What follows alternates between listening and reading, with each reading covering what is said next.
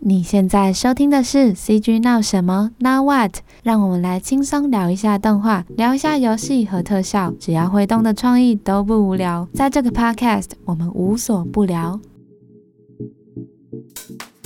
当作品做是每一个设计师最期待的事，其实要帮上客户赢才是更好的作品。嗯，oh. 有一些时候我们大家都喜欢做很丰富的画面、很帅的画面，但是如果我们这个品牌它需要的是很直观的，它要很容易就易懂的，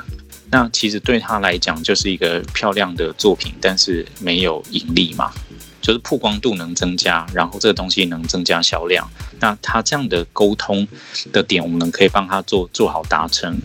然后同时，如果我们的作品上面又可以在这样的观点下有所发挥，那这样就是好作品。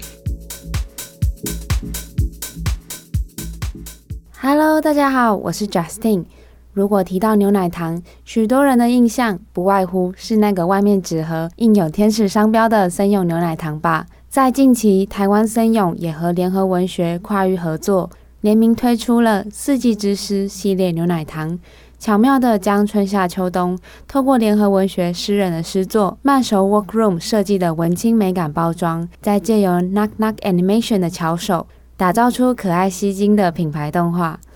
在这短短的三十秒内，让我们还没吃到牛奶糖前，就享受到了不同风味的视觉饗宴。在这一集的 Podcast，我们邀请到导演庄炫纯来分享他们在这支动画背后的制作思考，以及他们又是怎么帮助客户，以及他们在每一次的经验上又是怎么帮客户精心打造出富有巧思的品牌动画呢？我们就来一起了解吧。嗨，大家好，我们是以角色动画为专门店的 Knockdown Animation，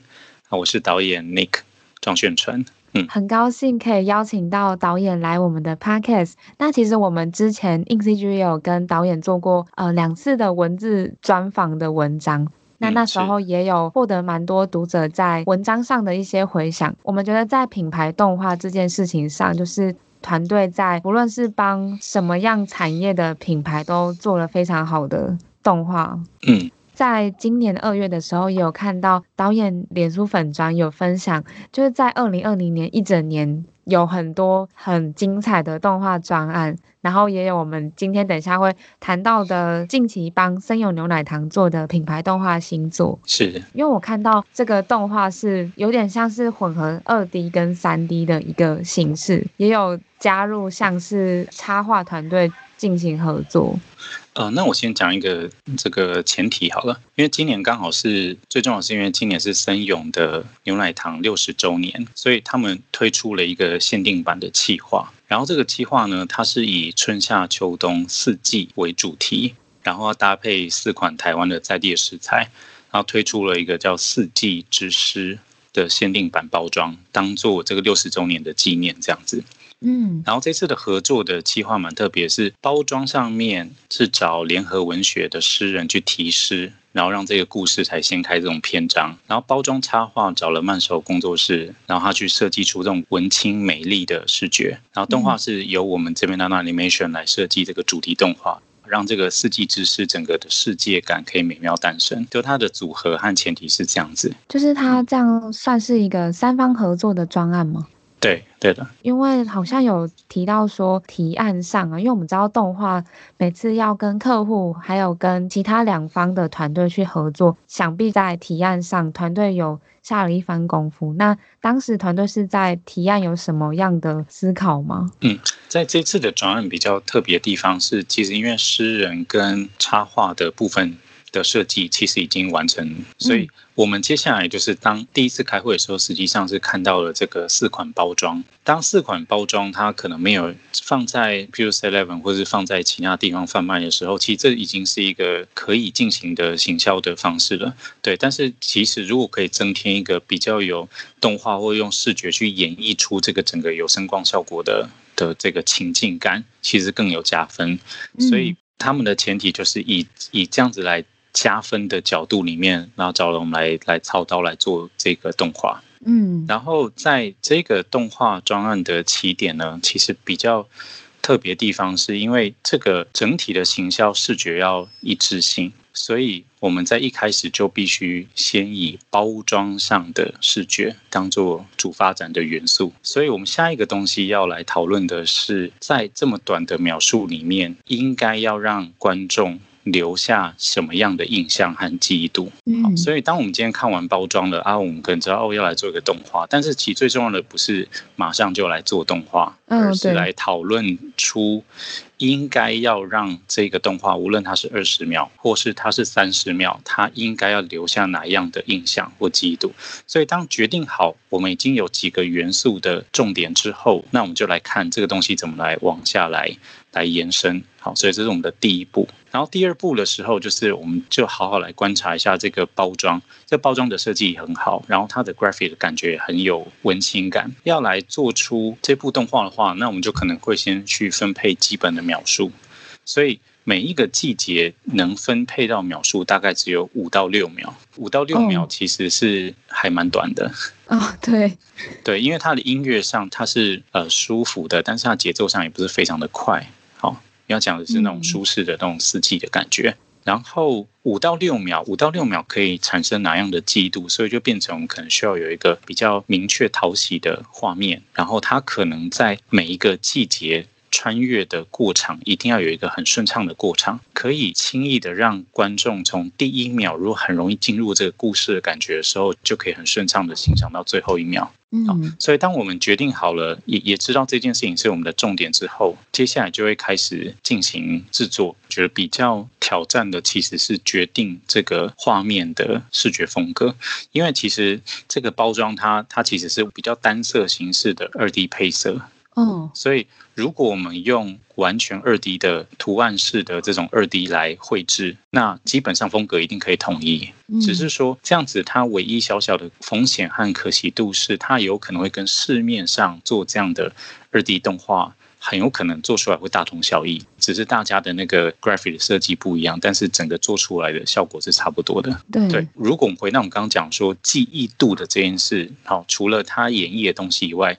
视觉的形象也是一种特别的记忆度。所以，我们为了要让这个画面更有特色化，去稍微区隔一下这种完全平面的 graphic 风格。我们会希望这个画面上，如果可以再带有更多一点点的色彩或层次，啊，如果可以达成这样子，然后我们在纯粹二 D 的使用的时候，有些时候它会比较是几个轴向比较二 D 的，譬如说，呃，往往前一点点 zoom，然后 zoom zoom in zoom out，好，就是 Z 轴的轴向的，或者是上下左右的，好，这种运镜的方式，如果它被运镜的方式卡住的时候，它也有可能会让。你的画面没有办法那么流畅，所以我们希望有有多一点的光影层次，希望有顺畅的运镜或过场。考虑完之后，就会变成全部进到三 D 制作了。哦，所以这个一开始想要介于那种二 D 跟三 D 复合的感觉，团队中间其实有做了非常多的，比如说实际的演练，然后可能发现还是用三 D 全制作会比较顺畅一点。对，它它可以达成我们刚上述那几个特点，所以它其实到最后它的视觉的呈现上，它是二 D 到二点五 D 的视觉感。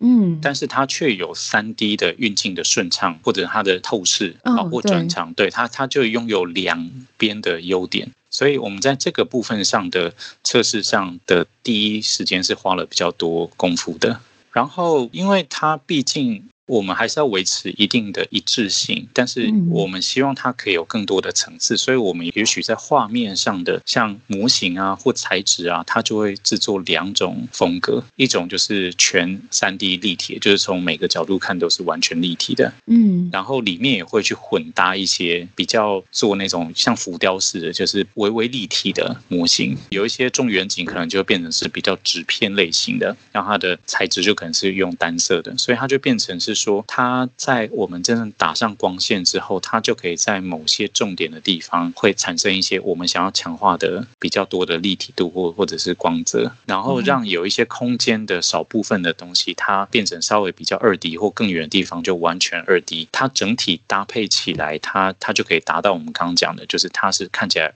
二 D 到二点五 D 的感觉。然后再来就是导入我们擅长的角色动画。这个里面像很挑战的是说，我们我们看到包装，包装的中间是有他们的那字板，好，对，就是文字那个板。所以如果想象把字板抽取掉之后，其实边缘能使用的元素上其实是比较少的，对。但是我们要用那些元素上去构成一个世界，它其实就需要呃用很多它的元素去做重新的组合，或者是说我们可能要去帮忙再设计一些少许的元素去增加它那个世界感。嗯，譬如说像是秋天，秋天在包装上面是没有画枫叶的，但是秋天里面在一个世界里面，它没有一些会动的东西的时候，它就会很容易看起来比较比较干和乏味。所以，我们就会增添一些这种元素，搭配他们原本就有的重点元素，去强化那个视觉感。每一个春夏秋冬，它都可能要有一个比较明确的世界观的主题。譬如说，我们在包装上面，它它有一只鸟，然后有一些春天的花的元素或叶子。我们有这个元素之后，其实我们还是不知道这个世界是什么。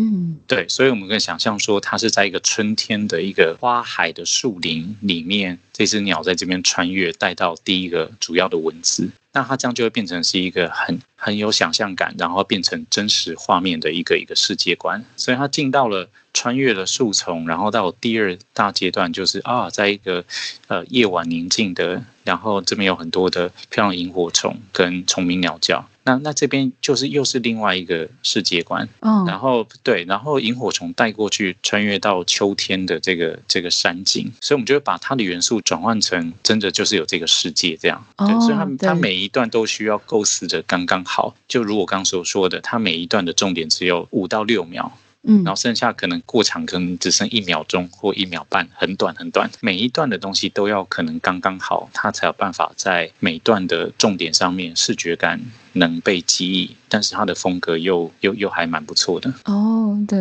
刚刚导演帮我们详解了三十秒的动画，就是看似可能秒数比较短动画，可是其实背后有这么多思考。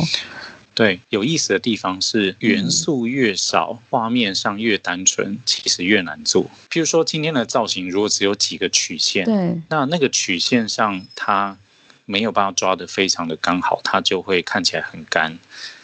那如果它放十个、嗯、十个弧线，它很有可能看起来也是会很干。嗯，所以怎么样用简单的元素，它整个看起来还是可以有一定的丰富度，这个就必须要下蛮多的功夫。譬如说，我们我们有一些简单的元素，但是当它今天可能有打上一些光影之后，它就会在比较平的里面增加了一点点细节。嗯，那它这个也是增加丰富度的的其中一个方法。那我再举例，譬如说，像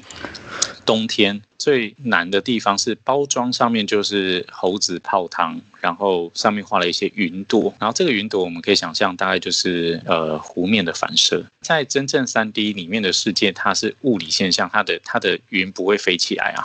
嗯，不 不会在在 上下左右，对。然后它如果又是一个完全平面式的水的话，那它就会。很干，它就会看起来没有什么动态，所以我们在春夏秋冬里面，我就要去设计一些小巧思，譬如说画面里面都会有一些微动态的东西，去增加那个丰富度。嗯，比比如说我补述一下，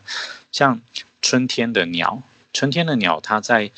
一开始的时候转头回来叫了一下，诶，我们就觉得这边会增加了一一种活的感觉，它是生动的。然后环境里面有一些花朵会在树海里面飘逸。这个也会去增加那个的丰富度，然后到了、oh. 对，然后到了夏夏天的晚上，哎，萤火虫那些它的萤火光那个会动，那这个也会增加丰富度。然后到了秋天，它有枫叶，它有那个呃松鼠吃那个那个松果，嗯，oh. 这个也都会去增加丰富度。然后用松果再去带到了冬天，oh. 那冬天里面我们我们增加了下雪。啊，包装上没有下雪，但是我们如果增加下雪，就会更觉得在泡汤。那我我们的水如果是完全都不动的，那我唯一看起来会动的就只有下雪。嗯，因因为猴子泡汤，它不可能站起来嘛。哦，对，对，所以所以我们能想象的顶多就剩，呃，猴子可能可以有一些转头，但是它如果转头是有些意义的，譬如说是松果掉下来，好，他们头上有一些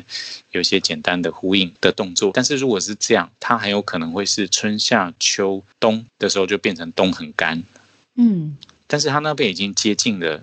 ending 了，所以它应该丰富度也要也要略略铺陈上去。所以我们就想说，那那这个水如果要来做，我们就真的要去做真的水的特效模拟。哦对，所以它、哦、真的水，嗯，对，那是真的水，只是它 render 成二 D 的效果。哦，对，它把它出成二 D 的效果。哦，因为刚好导演您在讲这些过程的时候，我一直 loop 你们这一支森有牛奶糖的动画，然后就看到原来真的里面有很多团队在设计上的小巧思。对，因为这个其实有些时候刚好是有一些机会来做分享。那我们在制作的时候，实际上是有很多的巧思，才可以让人很顺畅的顺利看完，得到的一种感受。嗯，对。然后因为风格上单纯的东西，它讲的就是一种氛围了。它可能不是走炫技，它可能很多东西都要搭配的刚好，它才会有这种这种文青舒适的美感。所以这个里面有很多的细节上需要去去特别评估和多下功夫，它才要把它取得这种的平衡。这样对。然后这一次还有一个很特别的地方是这次的主题音乐，嗯，然后这些主题音乐我们找了一个那个作曲师叫游明勋作曲师，然后我们这次的合作作曲师提到了一个很有趣的方向，说到说这个音乐。它因为森永牛丸是一个很有文化的一个甜品糖果，所以如果我们的音乐上可以不用跟一般市面那种很嘈杂、很很喧哗的音乐去拉开，它如果可以有一点点温暖的、有点童谣式的。音乐的方向会很特别的，对，然后就我们就把这个音乐的 reference 去提给客户，那也很幸运的客户也还算蛮喜欢这个的方向，所以我们就朝这个有点童谣式的、有温暖的，好，然后但是它还是蛮有前进感的音乐去去做。但是这里面有一个很很有趣的一个小事情，就是当我们其实已经提案提过了，所以其实一般来讲，大家其实就已经可以交差了。但是我们就是，譬如说今天下午，哎，可能又就打开档案再看一下，因为我们都无限次看，看到看到已经一定要交的那一天，我们才会交。然后在看的过程中，可能又会觉得哪个地方如果再好一点点，那我们就又调了一下，我可能画面又调了一下。嗯，然后没多久，可能晚上又说他音乐又调了一下，嗯，那隔天早上我又说我画面又调了一下，所以我们的版本就一直在增加，这样。哦，就是两个极度很龟毛的人去 去调那种大家看不出来或听不出来的作品，对。但是这样子，像我们上述的这些的流程和最后的结果，就是可以确定这是我们今年最爱的作品之一，这样。哦，很有趣，就是刚导演您刚分享，就是跟团队都非常希望可以带给客户就是最好的动画呈现。动画呈现上跟作曲可能都会有一些调整，那要不要举例一下？比如说中间有哪一些是让您印象深刻？就哎，可能看了一下，发现还是把它调整，然后作曲师那边有去应应去调整。我觉得应该是，嗯、首先第一个是。它原则上只要它的曲是适合的，嗯，它它的音乐的曲如果是好听的，那剩下其实是一个风格问题。那我们后来调了很多的，其实都是在音乐的某些速率问题。哦，对，譬如说它的音乐如果它是它是慢了呃零点一秒。那他在零点一秒的状态下，他在一个镜头里面可能看不出来，但他可能在春夏秋冬到冬的时候，他可能就会就会听出来有一些音乐微微的差异。嗯，然后再来有一些时候，我们在音乐的收尾，最后收尾的时候是弹一个音，还是连弹连弹三个音，还是用一个重拍就就收掉，这个部分有时候也会有些拿捏。嗯，对，那这个部分的版本我们就调过非常非常多版。哦，是对，然后再来就是有一些时候音乐跟音效，它有可能在一些重点的画面的时候，它音乐音效有可能会刚好打在一起。嗯，对，譬如说我我在有一个重要的重拍的时候，可能刚好鸟穿越了树林，那那我们有时候会去对一下这个音乐，就尽量能对上拍子这样。但是音效在单听的时候跟音乐单听。它其实是是某种氛围，但是当它结合在一起的时候，它听起来又是另外一件事。嗯，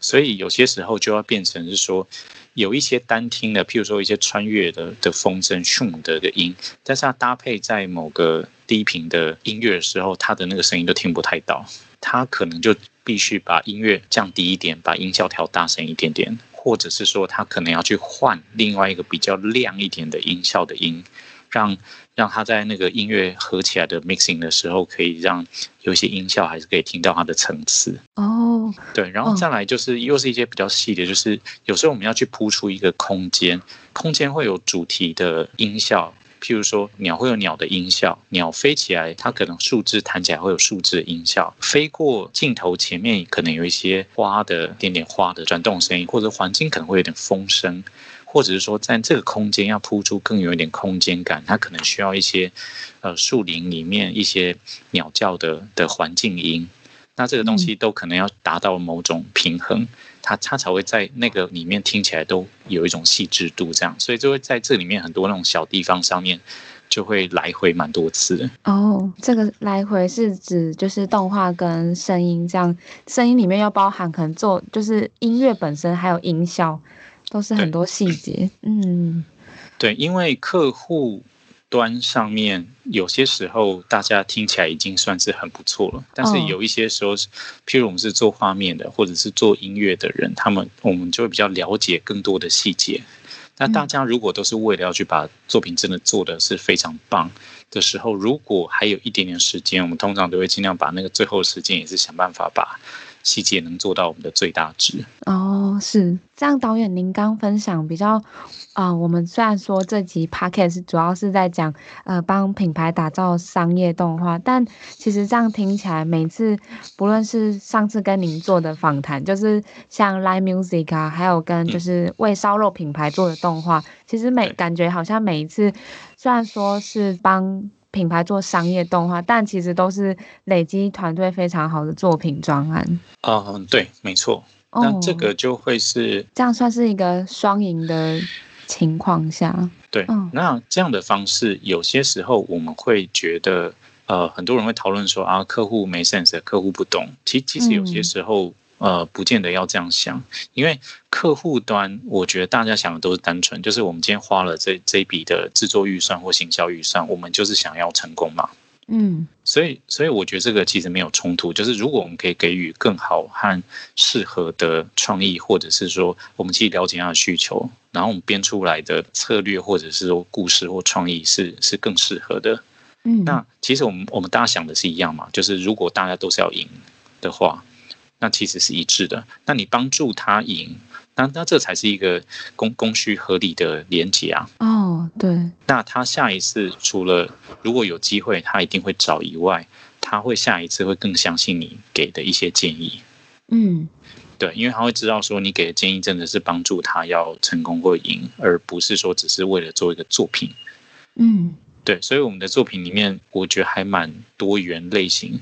对，虽然是不同，跟很多不同大的品牌合作，但是我们其实的的原点上就是帮助他们赢，所以才去编造最、哦、最适合的剧本。哦，理解。我记得上次在跟导演有好像是做 Live Music 那个动画专访的时候，也有点像是刚刚分享的那些流程，特别 highlight 说，就是呃做专案就是团队很。重视的在于，就是商业行为跟行销规划上，要跟客户端去取得就是共识啊，还有团队要去理解说，哎，他们可能这次在商业行为还有行销计划有什么考量？对，所以这个有意思的地方是说，我们的运作运作的流程上面的第一个，通常是、嗯。还蛮多机会可以从很前端的时候就开始跟客户合作，所以一开始的时候可能还没有非常明确明确一定要知道做什么样的故事或者是动画，所以我们讨论的是。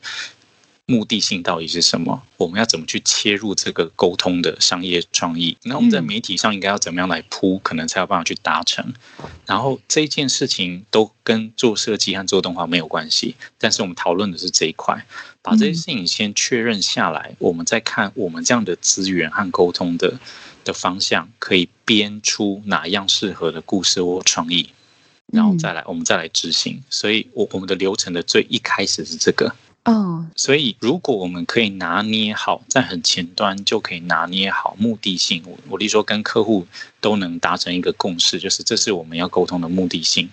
那我们要制作的内容上和每个环节就会其来有自，嗯，所以客户不会说到最后突然拿到一个哎怎么这么偏远的 的东西，那他要提给他老板也也会也也不会说整个很难沟通嘛，因为每一个。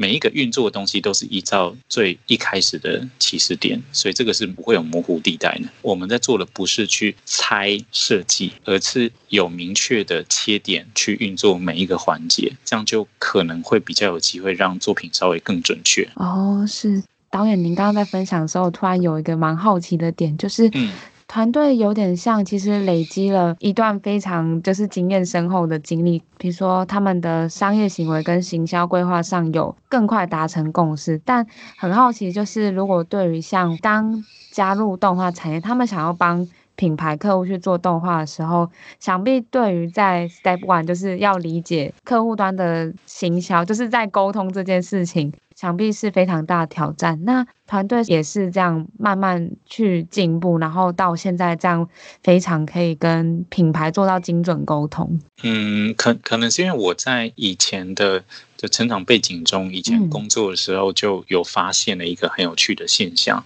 嗯，就是我们做的设计和做了无论是做动画或哪样的的这种设计产业。我们如果从来都不清楚那个来源是怎么样才叫做比较对的，那我们怎么知道做出准确的作品？嗯，所以我们很有可能都用猜的或推测，我们觉得这个是比较适合客户的，但是有可能不见得适合。呃，也也不能说我我百分百了解整个商业市场和运作一定是什么，但是其实，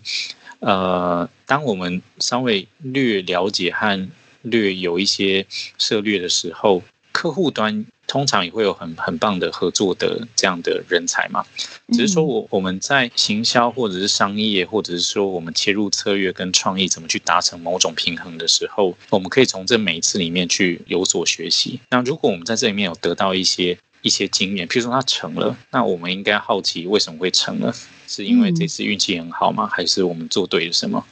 还是我们少做了什么？哦，是。对，有一些事情没有做了反而成功了，有些的多做了还还还错了，就是我从很多次的这样的体验中，有时候会慢慢有点知道，呃，至少大方向有几件事情应该要要加入我们的思考策略，然后才来运作我们应该要来运作的设计，然后再来就是说，当我们运作设计的时候，它有两个重要的切点，第一个切点一定是。当时达成的某个共识的沟通点，我们在制作时候环节能不能达成这个达达成这个沟通或记忆点？如果没有，那它就一定不是好设计。所以第一个一定要能抓准这个目的性是什么。然后第二个点就是一定要尽量去善用自己擅长的专业或能力。就是说到去年这样子，就是疫情之年的时候，还是团队还是推出了非常多专案，就是有点呼应到导演刚刚有说的，其实团队在。不论是什么样的风格，好像都还蛮不一样。就是虽然都有强烈的去，嗯、呃，有点呼应到团队的特色，有点像是可以在三 D 上可以做非常好的转移。但是我觉得风格上，对于团队会不会是一个每次都是不一样的挑战？可能是我觉得在这个点上面，每次有点不一样。嗯，其实其实也是一个很有趣的的事。嗯，因为每每次都都不太一样，所以每一次都会有所体验和学习。嗯，对，所以我觉得我觉得这个是好的好的事情，这样。哦啊，那时候好像有看团队回顾说，像我们刚刚聊到的是生永牛奶糖这支动画专案，那好像去年有一支另外一个专案是，呃，跟腾讯游戏合作打造出来的动画。我特别观察到这个动画专案其实有趣的一点是，也有邀请到其他的特效团队来制作。对。对，因为因为这个专案，呃，最特别的地方是它会需要，呃，真的毛发，嗯，对，然后它毛毛发要要来自然，它除了毛的造型以外，好，就是设计那个毛的造型，它各种长短，它可能要要要做很多的 setting，它它的毛的基本造型才会好看。有了这个毛了之后，它可能要再跟着我们的动态，它都会有顺。很自然的飘动，嗯，然后加上我们的剧情上面又又又是在一个高空弹跳下来嘛，它就会有快速的那种风洞，所以这些风洞它在我们现在目前制作里面，它就完全就是一个特效的合作环节。那其实最难的地方是，呃，做生物类的。这种毛发特效是最困难的，因为因为它的它的毛量那些，它加起来是很恐怖的数量。你随便一个档案可能就是那种几好好几几百 G 这样，很很夸张这样。哦，对，每一次的，譬如说，哎，我觉得这边的毛的风动上不自然，那只要我们去讲出了这个，一要调整，那其他模拟的团队上面他就需要再重新模拟，那又是一个非常费工的状态。嗯。对，每一次有一个调整，它就是一个重新让让让几千万根的毛发再重新风吹，当可能吹吹到第十秒之后，发现那个毛飘起来不好看，那就再重来嘛，就设定完之后再再重新模拟，所以它每一次模拟完之后，效果都会不是太一样，嗯，所以代表说它它的效果上面基本上第一个一定要找到。优秀厉害的团队来来帮忙合作和操刀，因为因为这个制作时间非常短，所以一定要很有经验的团队来制作。嗯，那第二个是说，除了毛风洞以外，它里面还有那个空投箱的布，嗯，布也有布料的模拟，空间有空间的大气，就是它它整个模拟的量是很大的。就是它虽然是一个角色动画，但是它其实除了角色动画以外，还必须绑定很多大量的模拟。那模拟本身它就是一个高耗时、高技术的一一一个一个环节，这样。所以在里面，我觉得最难应该是毛，毛是最最难。对，而且毛，譬如说我们今天就像我剪完头发了，哎，这个发型超棒的，但是这个发型在在要高空弹掉那个，你头发吹风之后，有可能吹出来不好看了。嗯。对，所以怎么样可以达成它吹起来又很好看又自然，然后时间上又能在时间内达成，这个是最难的。哦，是当时跟客户端就是腾讯游戏那边在做就是洽谈的时候，蛮好奇的是，就是他们对于这样的，就是一开始就非常明确说他们要一个比较拟真，然后。又可爱的这种动画吗？嗯，因为一开始的时候，这个角色做完全这种写实猫的这种写实角色，一开始比较不是这个方向。就最早谈的时候是稍微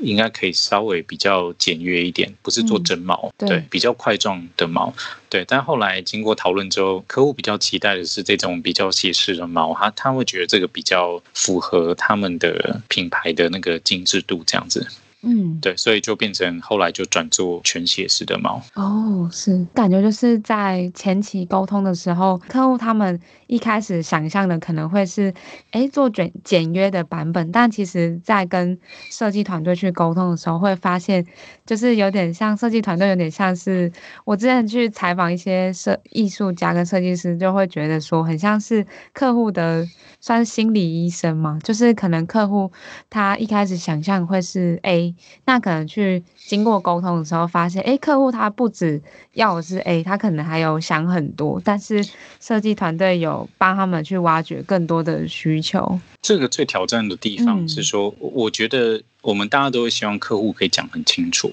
对，沟通清楚需求是什么，然后或者说你你要执行的创意是什么，就最好很多东西都讲得明明白白这样。但是问题是说。呃，客户端有可能他的负责的人的强项是商业运作，有可能是有一些人是电商的，好，可能是在在这些电商的服务上面是专业，有一些人是，譬如说是呃写企划案，很会写企划案的，好，嗯，就是说专业上不一样，所以他们有可能只知道一个比较大的方向，觉得这样做可能比较好。我们的重要的地方就是呃去。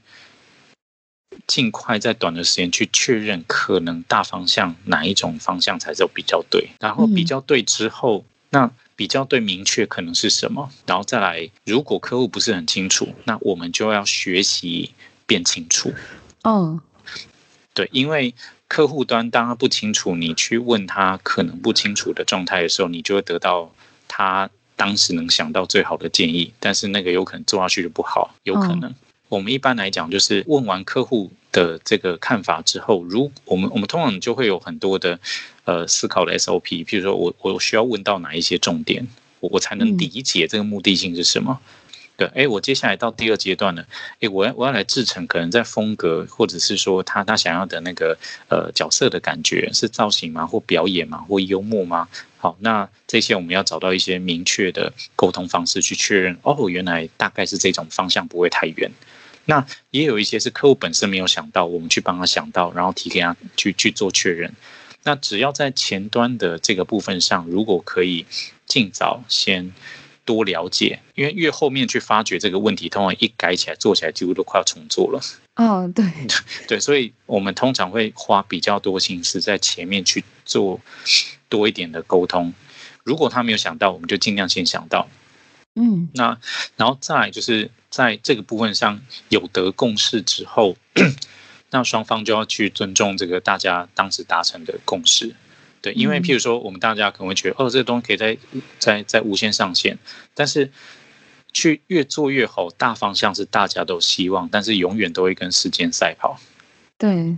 对，所以怎么样在这个部分上大家达成共识的的状态下，那我觉得第一点就是在前端的时候，你能理解越幅度越大，后面。更动的就会越少哦。是导演分享很多在跟客户端沟通上的一些想法跟经验分享。前半段比较多是在讲品牌的商业动画，就是有一些参与经验的分享。那有看到说，去年年初的时候推出一个短片动画，就是这个短片动画叫《妈祖巡抚》，啊，观众的感觉是很温暖的。那也相较于过往，可能团队在做商业动画上是代表自己。团队的一个代表作的感觉。这个作品在去年二二月的时候开始进行，嗯、然后对二月的时候刚好是全世界疫情开始整个大爆炸的状态，这样呃，应该说前年前年下半年其实全世界也是很多很很混乱的状态，这样、哦、是二零二零年一月的时候，就是台湾这边我们还不太知道有疫情还没有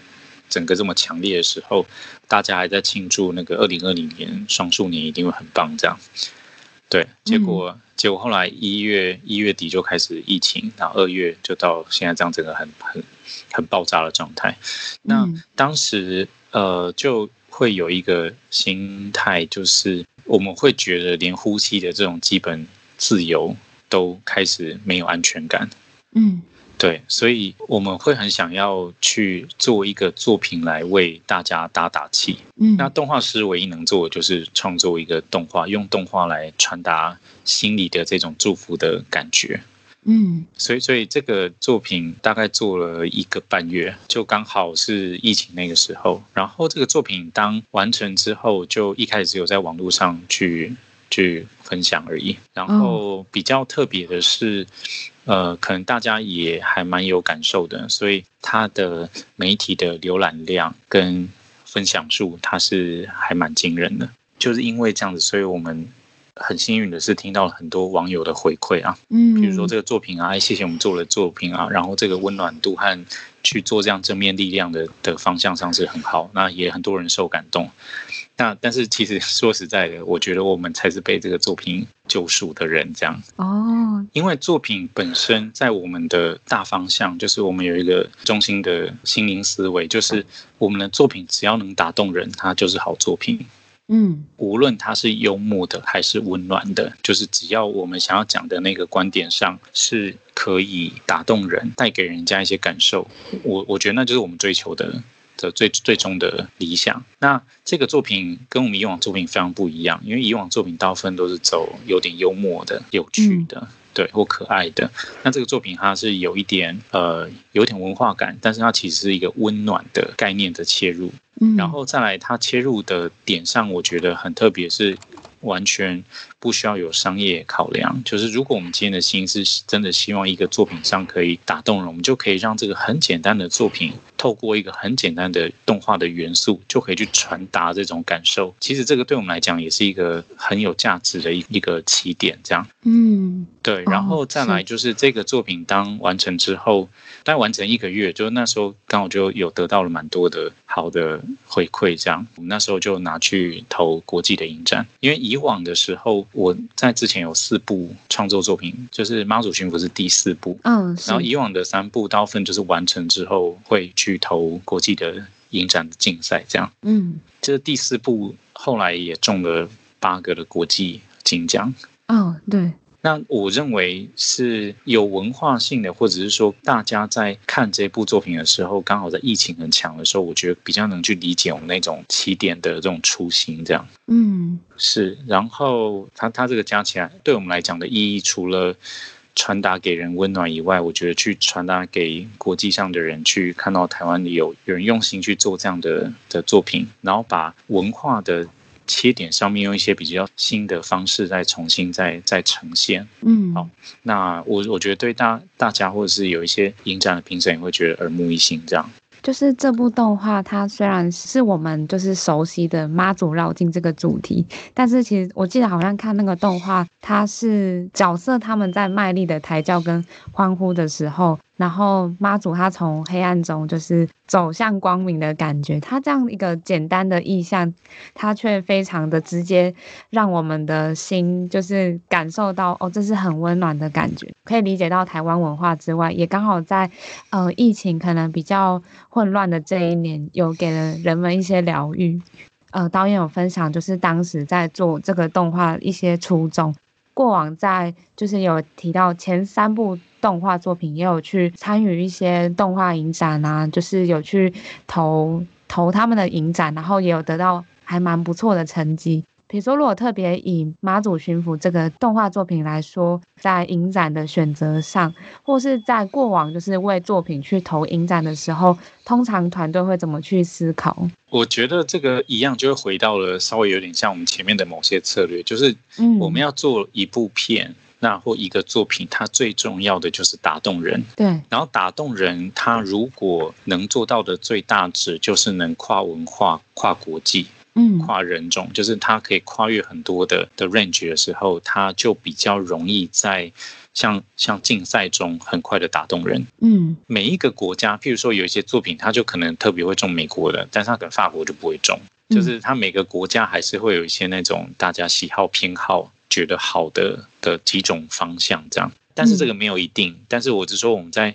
思考要做一部片的时候，一定会去思考说它的它的重点可能最重要要放在哪些地方，才可以让我们设计的这个主题有有一个最强化的状态。然后再来就是说记忆点，又是回到了我们我们的无论现在在做创作了，还是我们在做商业片，记忆点永远是我们会在很前端会先规划好的一个最大最大沟通的地方。因为如果每个地方都是重点，那它通常就不会是重点。Oh. 所以重点的规划是我觉得第一个比较大先需要的。然后再来，我们要去想说一个创意是前无古人后无来者，基本上是不太可能。Oh. 所以我觉得就不用被有时候一些创造力绑住。像我在大前年，大前年刚好我家小朋友出生嘛，嗯，然后。哎，我在喂奶的时候就有一些感受，那我就把它创作成一个我当时感受的这个动画。呃，但它中的影展里面，比较大概七成以上几乎都是美国的，美国或加拿大的。对，那大大家可能会对那样的幽默度，或者说那个感受就会特别强，或者是说会有那种网友，呃，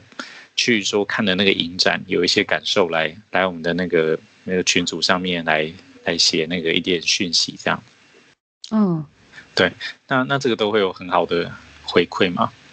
嗯，所以所以回到我们刚刚稍微提一下，就是选择影展的这件事，它的之前，因为影展那个已经是之后的，我我觉得要特别为某些影展去设计适合的动画，很有可能就适合这个影展。但是它可能不适合更更多数的影展，所以我通常不会一开始先去想好，说我一定特别投哪一个影展为优先。嗯，我们先想好能打动人，因为创作毕竟是满足自己嘛。对，好，能能满足我们觉得这是最最理想的作品，然后它能打动人，所以无论它有没有中影展，它已经能打动人，我觉得这个作品算成功一大半了。然后再来才去思考说，呃，这个作品上面它可能比较适合动画影展还是电影展？嗯，好，因为这个这个在全世界的的种类非常非常非常非常的多。嗯，对。那但是我觉得投影展一定要先做好一个基本的心理准备，就是呃能入选就要就要很开心了。嗯，对，因为原因是很多作品它在几千件或几万件折折十件或者什么，那个几率其实很低啊。然后所以你看到像市面上呃仔细看，像 official selection 官方入选，官方入选就已经算很棒了，就就已经很难很难了。然后官方入选在后面可能就会变成是呃得奖提名。哦，对，好，得奖提名啊，如果有有得奖提名啊，也就更棒了。那接下来到后面，好，到了决选，当得奖的叫做 awards，啊，award 的话，那原则上能得到 award 几率就低到不行了，这样。嗯，因为 award 可能就是，譬如说你是动画类还是动画类就一个嘛。对，就是它它几率其实很低的。然后再来就要去看看一些影展的年限，譬如说有一些影展可以办个五十年、一百年，那它一定是有它厉害的地方嘛。哦，就就是说我们没有办法说哪一个叫做绝对最好啦，嗯，我没有办法这样讲，因为譬如说我们说，嗯，奥斯卡很棒，对，这个这个超棒，但是全世界还有很多很棒很棒的影展，就是不止奥斯卡或者说金球奖等等的，还是有很多短秒数的或长秒数能投的影展，但但大原则就是说。他他选择的机制其实有很多啦，就是你要先看看预算，因为报报名也要有报名费啊。哦，对。所以如果譬如说今天你准备的一个作品要来投，可能也要先想好有没有一种可能啊，会会会入选的可能。因为如果没有，你你投下去的报名费就像丢到水里这样。哦，是导演，您的意思是可能因为之前已经有很多作品就自己创作出来的作品有去投影展，您虽然说呃要做出会。连自己都会感动，然后就是因为是从自己出发的作品，但每次作品可能会因应，比如说风格或是题材会有一些不同，您还是会去筛选这个作品适合投的影展吗？对，譬如像妈祖巡抚了。他如果是现在去投，我觉得不会中。你说二零二一这样年初去投，对我我觉得现在投他的他的几率就会减少很多。我我说用一个一般人的思维，就是如果以台湾来讲，像台湾稍微比较控制，除了除了外移外移的这个感染数来讲，其实内部台湾的是控管的还蛮好的嘛。所以大家的那种惊慌和和当时的恐惧感，已经跟去年的一二月，我觉得已经相差很多了。嗯，是。所以当大家的安心感和这个放松的时候，就我我觉得去去感受这种很很细微的这种感动就，就就比较不会那么强烈。嗯。所以国际上的人，我觉得我觉得也一模一样。譬如说，有很多国家一开始爆发的时候，去看到像这样的的祝福的，我觉得那个这种细微的东西就会很强烈。那像现在有一些有略略在控制，或者他们现在又又在关注呃其他的环节的时候，他们有时候就会对呃这种可能没有太多故事性的，可能就比较没有没有连接。嗯，对，所以以以譬如说以妈祖巡抚这部作品来讲，呃，我觉得刚好是疫情的时候投，哦、然后因为它它没有太多故事性，然后再来大家看，比如说那个妈祖的机构往上升，有有那种感动的感觉，但是有可能在其他国家的评审，他没有这种文化背景，他可能只会觉得一个一个人往上升这样。嗯，然后组装上去，他但他就他们在读取那种文化上的感受就，就就会马上就减少非常非常多。哦，对，所以就是说，如果我今天要打动人，投影展，那我就要打动观众，那我就会去构思一下，说我今天在思考里面的创意，我怎么样才可以全部人都可以理解？我我觉得这个很幽默，那有没有可能全世界人都会觉得这个普遍上都觉得蛮幽默的？那如果如果我们可以编造出这样子的时候，在投影展的限制上就会比较少，除除非今天的资投影展资金很多啦，我说除非，要不然其实影展有时候投起来也是那种几几千几万这样子，也是一个惊人的投资嘛。啊、哦，是，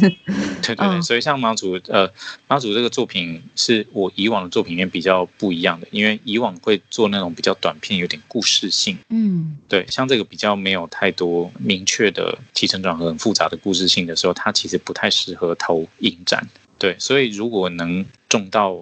的时候，一定是在当时天时地利人和有一些地方是对的，但但是如果我们不是。长期在在处于某种那种比较异常状态的时候，我们就要去看看那个普遍上能中奖一定会有一个道理在这样。哦，是因为我们知道作品有得到非常多影展的这样的不错的成绩，那平常有去特别关注到，您刚有讲到，就是影展他们可能会根据当下的。比如说国际情势，它可能会有不一样的主题。那您会有特别关注哪几个影展吗？呃，关注影展的不见得啦，不不见得，哦、因为应该说影展有很多的很好的作品，它可能全世界都会投，所以你可能会重复看到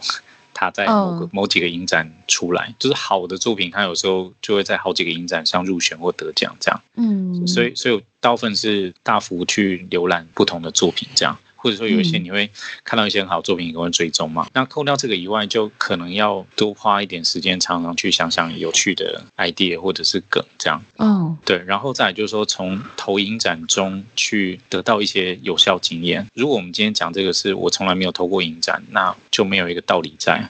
那我们譬如说，我们是中了第一次影展。然后第二次投的时候，哎，有中到啊，但有些地方没有中到。那我们就看看这个作品的故事性，或者说它的内容上跟前一个有什么差异，然后我们再来做一些分析，这样子。那这样子的话，至少我就会慢慢有一点点概念，说大概有一些做到大概什么程度和大概怎么样的表现。有机会可以打动人，那那这种就可能我就会来投影展看看这样。哦，是今天跟导演又聊了一些，就是您过往在这四个作品投影展的经历，好像里面还有很多眉眉角角可以讨论。其实很多啦，其实很多，哦、因为因为我们现在目前到猫群服的加在也快三百嘛，哦，所以在全世界的的这个数。呃，入选到得奖数，它也算是蛮蛮惊人的。嗯，对，那那可以到达，譬如说一个到十个，到到五十个，到一百个，那一定可能有一些是我们有做对的一些东西嘛。嗯，对，那 那我就会从每一次投的经验里面去去获得一点点呃体验。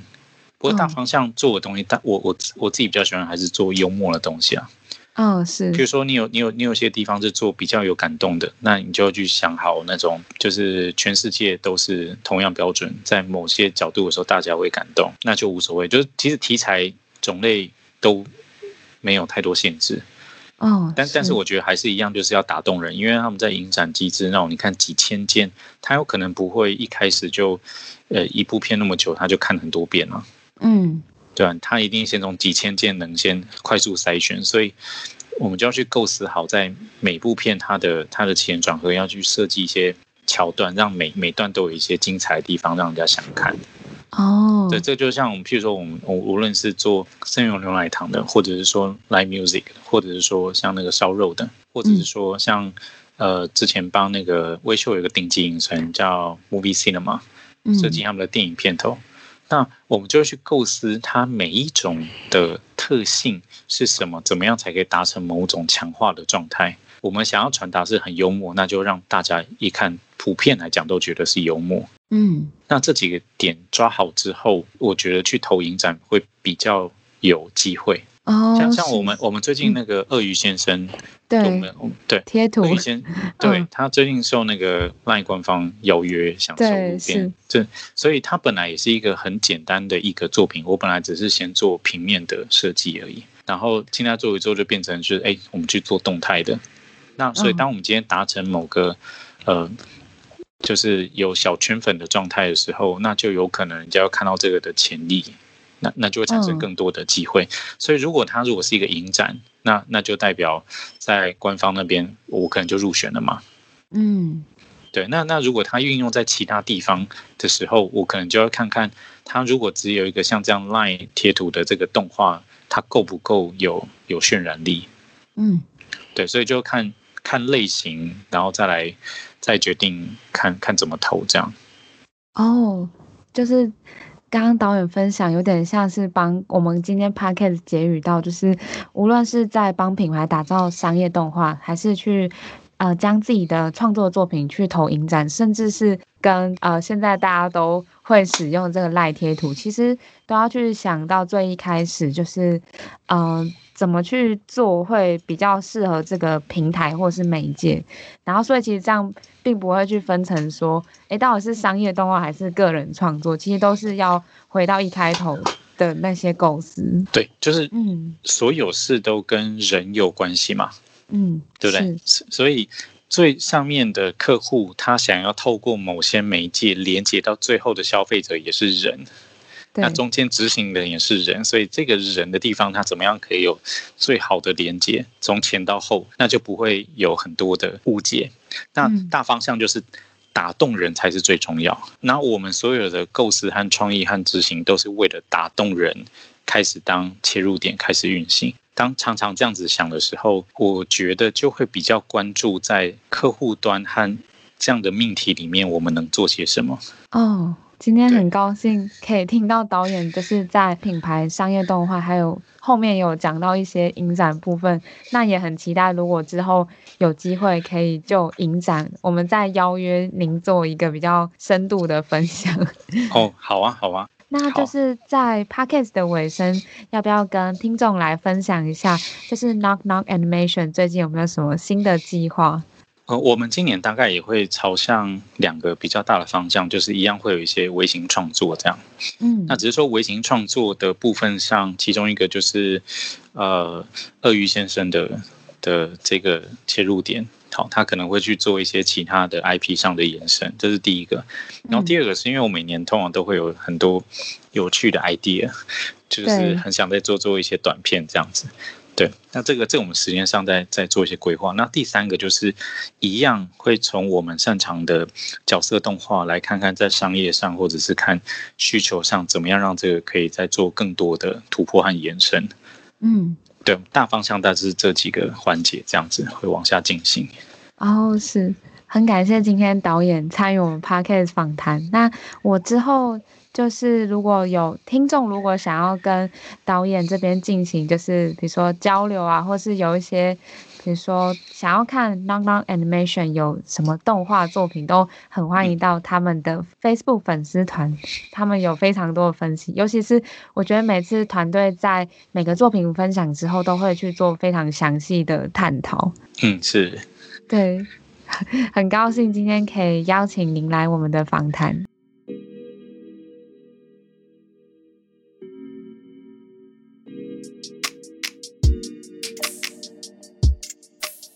谢谢你的收听，喜欢这个 podcast 的话，记得帮我们去 Apple Podcast 评分五颗星。CG 闹什么闹 What 在每周三、每周日晚上八点更新一集新的 podcast，也欢迎你到节目资讯栏找到回馈问卷连结，分享你对 podcast 的想法，或是想要主持人去邀请的来宾，也欢迎你和主持人 say 个 hi，到 INCG 的 Instagram 和脸书粉砖都可以找到我哦。那我们就下次见喽，拜拜。